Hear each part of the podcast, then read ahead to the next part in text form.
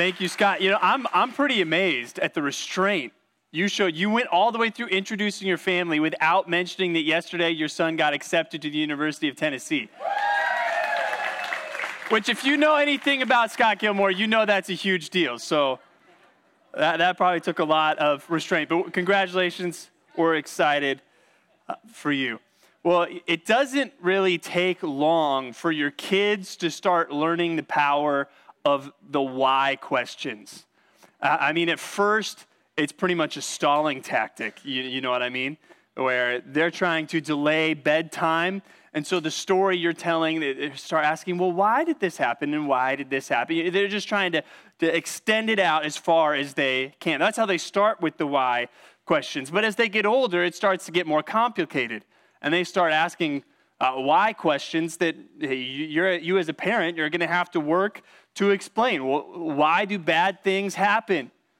Why did grandma pass away? Why are we here? Or maybe even more complicated than any of those for your parents, why is mommy going to have another baby? Uh, they start asking more of these why questions. But even for us as adults, uh, why can be pretty powerful, especially when it comes down to our motives. Why do we do what we do?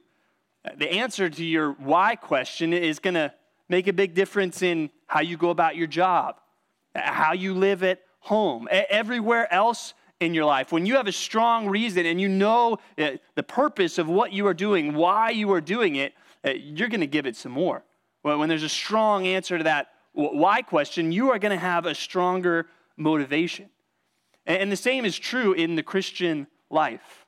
Why are you living the Christian life? Why are you here at church?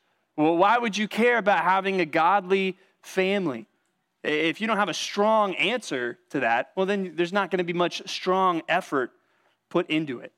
And we want to really address that why question uh, tonight. And we want to do that from Colossians chapter 3, verses 1 through 4. So if you have a Bible, please open it up to Colossians 3, and we want to look at the first four verses uh, tonight.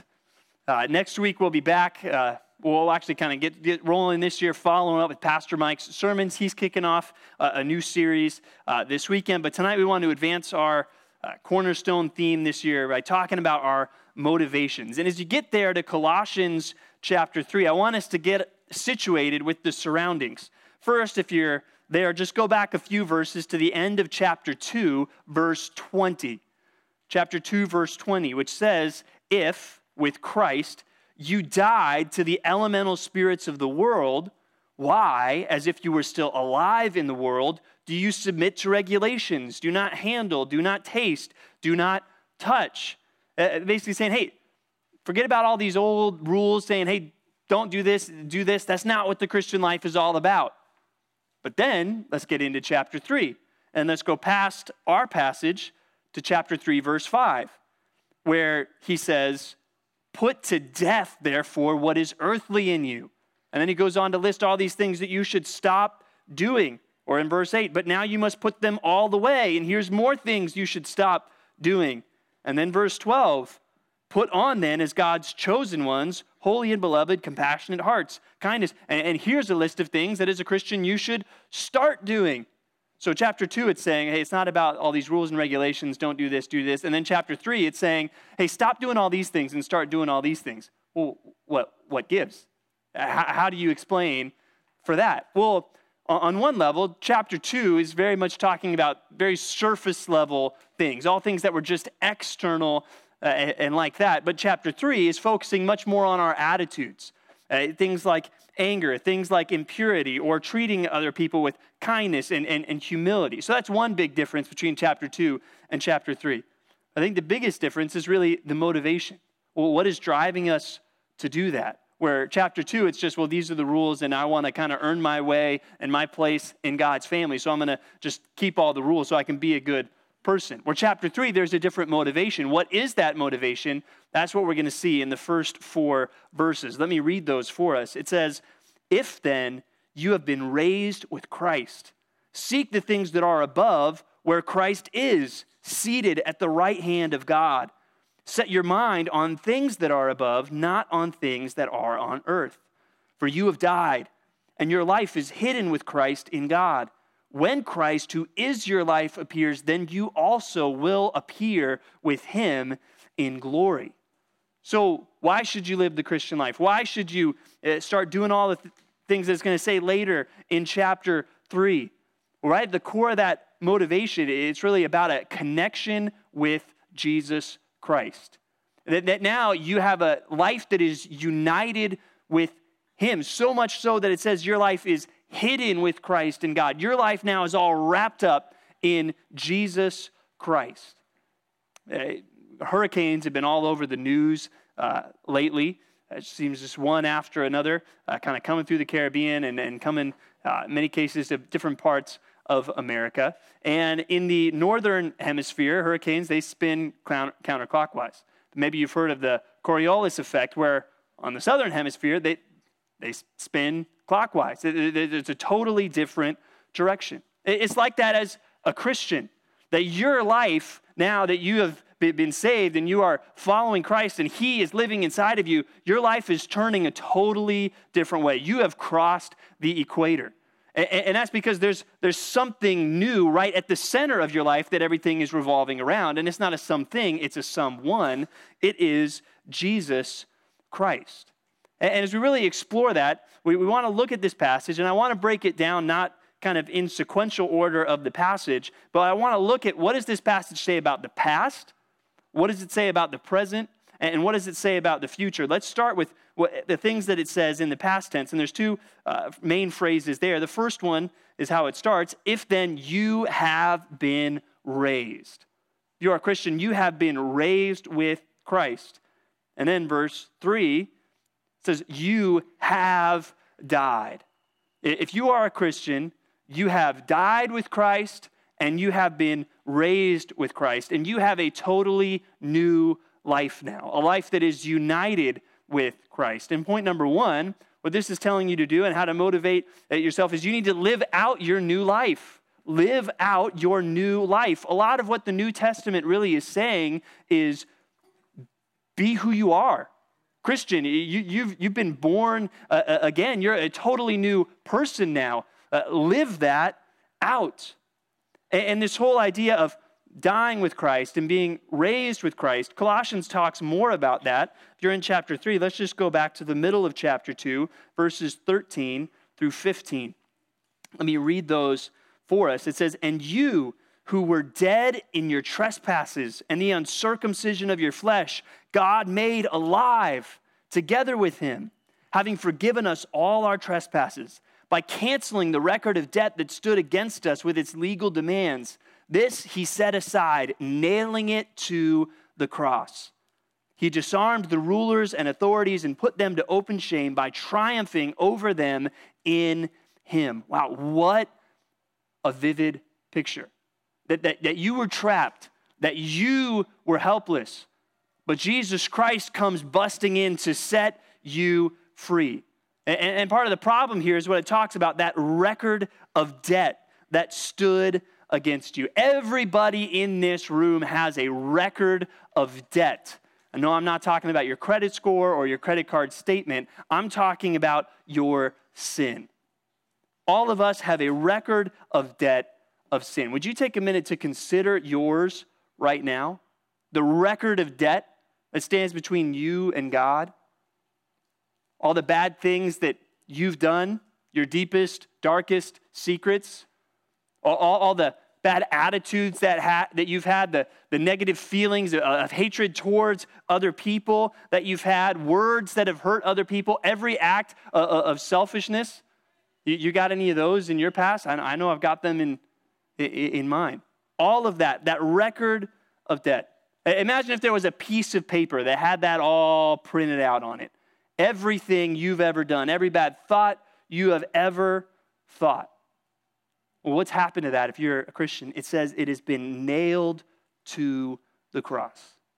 Imagine Jesus going to the cross holding that piece of paper that has everything you've ever done wrong on it.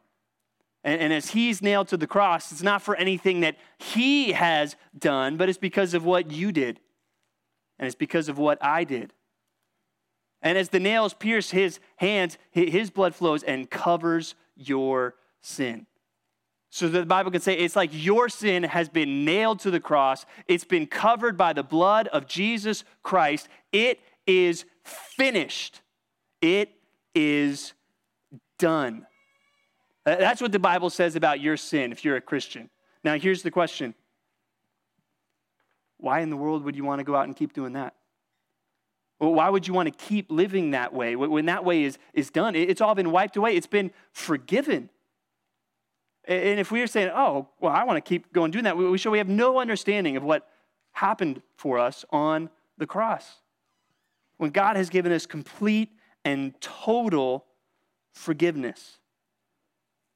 Now, forgiveness is a huge benefit in the Christian life. But I also want us to realize it's not the only one. Uh, most of you, with your jobs, you've got some kind of benefits that come with your uh, employment. And there might be a, list of them, and some of them are a huge deal. Maybe you think about your health insurance that you get through your job. Some of them are, are, are smaller, but uh, you've got benefits. Well, there is a huge list of benefits to being a Christian. And right there at the top of the list is forgiveness, that your sin is nailed to the cross. But we also need to understand that's not the only benefit on the list. And I think a lot of people, they just think, oh, Christianity, well, your, your sins are forgiven, and, and that's it. No, that's huge, but there's, there's more. Uh, there's more that comes with being a Christian. And another part of it is this idea not just that your sin is forgiven, but you are now free from it. You see it there, the whole idea that you've been raised with Christ from your dead, uncircumcised flesh. Or verse 15 in chapter 2, that the rulers and authorities have been disarmed. Eh, eh, sin doesn't have this power over you anymore that it had when you were dead in it. And, and, so, why should you live the Christian life? Well, because now it's who you are. Jesus didn't just take your sin and nail it to the cross, He rose again so that you could live a new life. And, His life gives power to you as you are united with Him. Live out that new life. But I'd encourage some of you here tonight to ask do you have that new life? Do you know that your sin is nailed to the cross? And have you seen that these new desires come alive in you and a new power start to work in you to overcome the sin that once controlled you? Because you can't be your own savior. You can't say, you know what, I'm just going to go out and, and be a, a good guy, or I'm going to go be a righteous person, and I, I, I can just be a godly husband and father. No, the only way you can do that is if Christ is at work, is at work within you. The only way you can do that is if you've turned from your sin, if it's been nailed to the cross, and now Christ is living inside you. And you can say with Paul in Galatians that I've been crucified with Christ. It's no longer I who lives, but now Christ lives in me. Can you say that tonight? That's where it's got to start. There has to be a new life in you that now you live out. And that, if you're a Christian, is something that has happened in the past.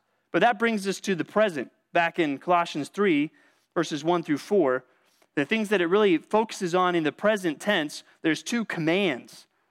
Uh, the first one there is in verse 1 that says, Seek the things above. And verse 2, very similar, set your mind on things that are above, not on things that are on earth. And with that, there comes a few statements. The first one, it, when it tells you seek the things that are above, it says that's where Christ is. That's where he is right now, seated at the right hand of God. And then verse 3 talks about that you have died and your life is hidden with Christ in God. As we think especially about those commands there, seek the things that are above, set your mind on things that are above. That, that helps us think point number two, you need to live with a new focus. Live with a new focus. Seek the things that are above. Now, you might say, well, that's kind of hard. What, what does that mean? That sounds so ephemeral and airy, and I start conjuring up pictures of white clouds and harps and white robes and, and all these things. What does it mean to seek the things that are above? Well, Paul is not trying to make you think about clouds and uh, white robes and, and harps. That's, that's not what he's trying to make you think about. Uh, what he's saying is, as a Christian, now it's like you, have this whole new, new compass inside of you. That there's a new north in your life, something that's always pulling you a certain direction. That, that you realize, okay, now there's, there's new and heavenly realities that are to affect my daily responsibilities in life. And, and I'm to live every day with that set of values. The values of the heavenly kingdom are to invade my everyday life. And when we're talking about the things that are above, again, first and foremost, it's not a thing, it's somebody. Because it says, seek the things that are above where Christ is seated at the right hand of God. And when the Bible talks about Christ being seated at the right hand of God, that is a position of power. That is a position of authority. That is a position of exaltation. Uh, just listen to this. It uses the same idea in Acts chapter 5, verse 31, which says, God exalted him, talking about Jesus, at his right hand as leader and savior to give repentance to Israel and forgiveness of sins. Man, I love that the, those two titles that that verse uses, saying Christ at the right hand uh, of God, he is your leader and he is your savior. And you should think about him eh, eh, in both of those ways in your life. He is your leader. So, what does that mean then to seek the things that are above? It means, well, I'm going to follow that leader. That every day when I wake up, I want to consider the biggest question on my mind is not, hey, what would I like to do today? What, what, what's going on in my world? It's, what are the priorities that Jesus has for me today? That's what I want to seek most. And that's going to drive us to do certain things. That's going to drive us to invest in our relationship with Christ. That, that I want to seek the things that are above. And first and foremost, that's, that's Him.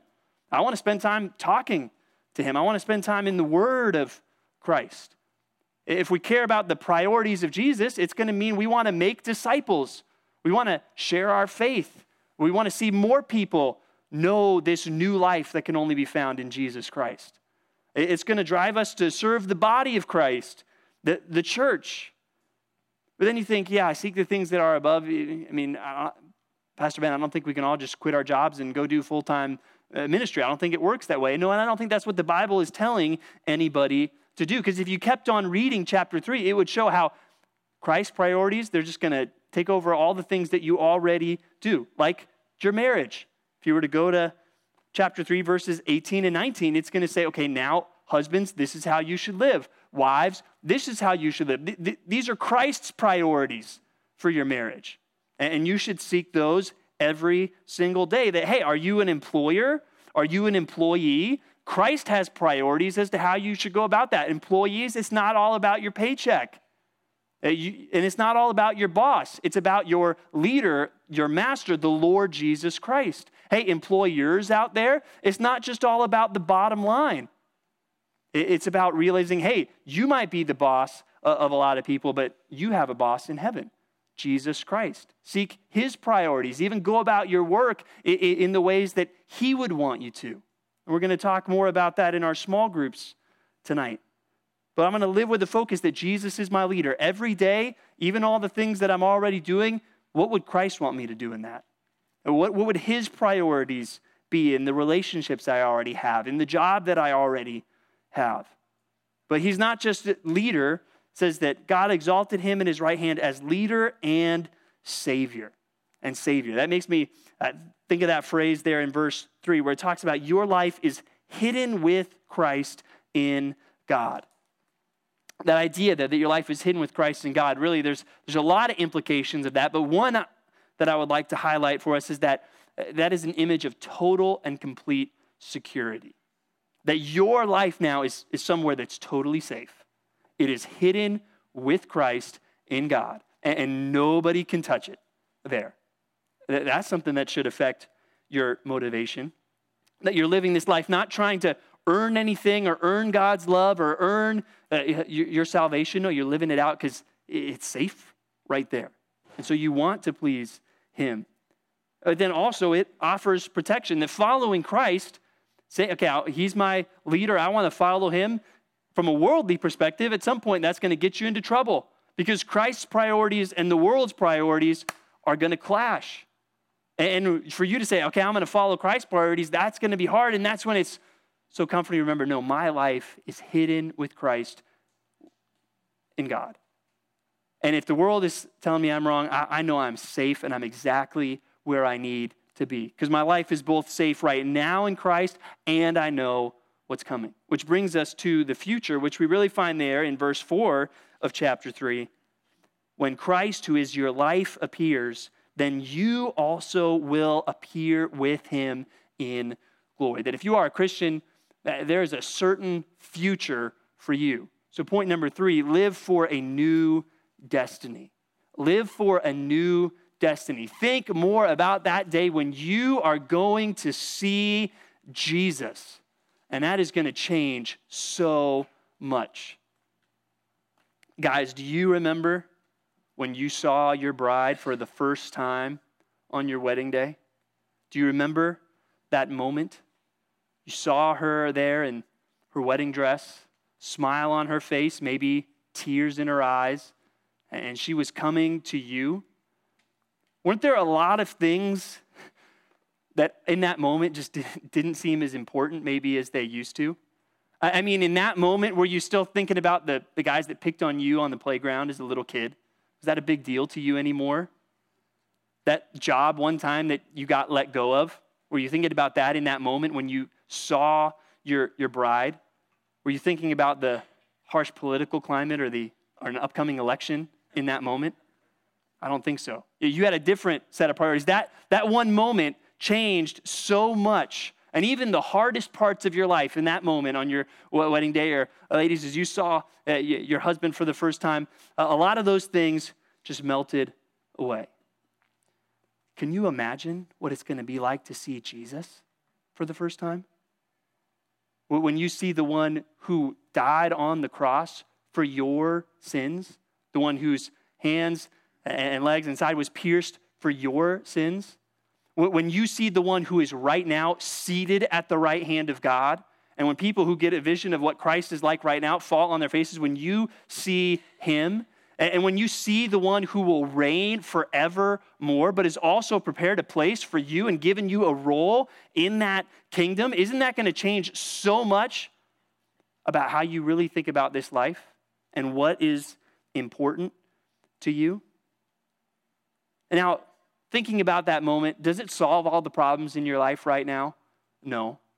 Uh, but it gives you an anchor, it, it gives you a hope to hold onto. And even when you think, hey, you know what, I'm going through some trouble in, in my marriage right now, it at least gives you something, you know what? I'm going to live to please Christ.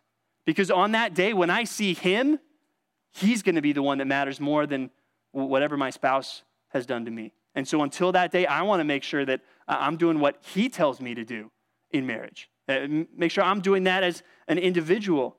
And it gives you direction. I want to live my life in such a way that I'm setting myself up for that moment when I see Him. And if you want to look at the answer to the why question, and the mode is in the New Testament, there's no way you're going to get around this focus on the future. That someday we will see Jesus, we will be with Him. And that should be a powerful thing that motivates us every day. When we think about what he's done for us in the past, given us this new life, when we think about who he is right now, seated at the right hand of God, when we think about the day that he will appear, all of those things, that's what should motivate us and drive us forward in the Christian life. The last couple weeks, I've been spending some time with uh, my car. And the first thing I did is I washed it. Uh, you guys know those times when it's been a really long time since you've washed your car. I mean, somebody wrote wash me on it months ago and you can still see it. You, you, know those times? Yeah, I was in that spot. And I was tired. I was, you know, I'm not taking it somewhere, paying money for people to do it. I went to Walmart, got all this stuff, was washing my own car. Getting out there is, you know, you can start seeing your reflection. Oh, this, this is good. Uh, this is nice. Feel good to wash the car and get it clean. But then this morning, I went in and got a tune up got the oil changed. I made sure everything in, the engine is working the way that it's supposed to work. Eh, especially because next week I'm, driving to Utah and back, and I want to make sure I, I'm going to get there. So we think about, hey, I've got this trip I'm going on, and I want to make sure that I'm going to get there. Which of those two things that I did with the car is more important? Washing it and making sure the outside looks clean, or making sure that engine is working right? It's definitely the tune up. It's definitely the engine. And, that's really what we're about here at Thrive. We don't just want to come in here and just make sure the outside is looking nice and make sure everybody has this uh, great Christian smile on their face. And hey, here's a few things to just make your marriage look a little better, your family look a little better. No, we want to get under the hood. Do you have what it takes to get you where you need to go? Do you have what it takes under the hood to go the distance? And ultimately, what it's going to take is that relationship with Jesus Christ, where you know what he's done for you, you know who He is, and you're trusting in what He is going to do for you. That's what we're all about here at Thrive. And as we go on, the next couple messages in our Cornerstone series, which will be uh, about a month from now, we're going to start talking about marriage and, and what, is, what is the Bible? What direction does the Bible give us? But it's all got to start with what is that motivation? Why are we doing this? And it all revolves around Him, around Jesus Christ. Let's pray. Heavenly Father, we do stand in awe tonight. And God, when we've, we've been around church for any length of time, or we've read the Bible or grown up in the church, it's so easy just to gloss over phrases like, if then you have been raised with Christ, without realizing what an incredible reality that is. What a monumental statement that is to say, I was dead in my sin, but now I'm alive in Christ. And God, it's so easy just to get uh, sucked into all of our uh, daily responsibilities and get caught up in, in the world that's going on around us without remembering that someday we are going to see Jesus. And so many of the things that we're concerned with now are just going to melt away in that moment. God, give us that right perspective. May our lives truly revolve around Jesus Christ. And may Thrive be a place where we encourage each other in that and where with that as our motive, God, with that as our engine, uh, God, we are driving forward and, and growing in our Christian lives and seeing us transformed from one degree of glory to another. God, so we lift this all up to you uh, for your glory, God, and, and for our good in Jesus Christ. Amen. All right, let's go.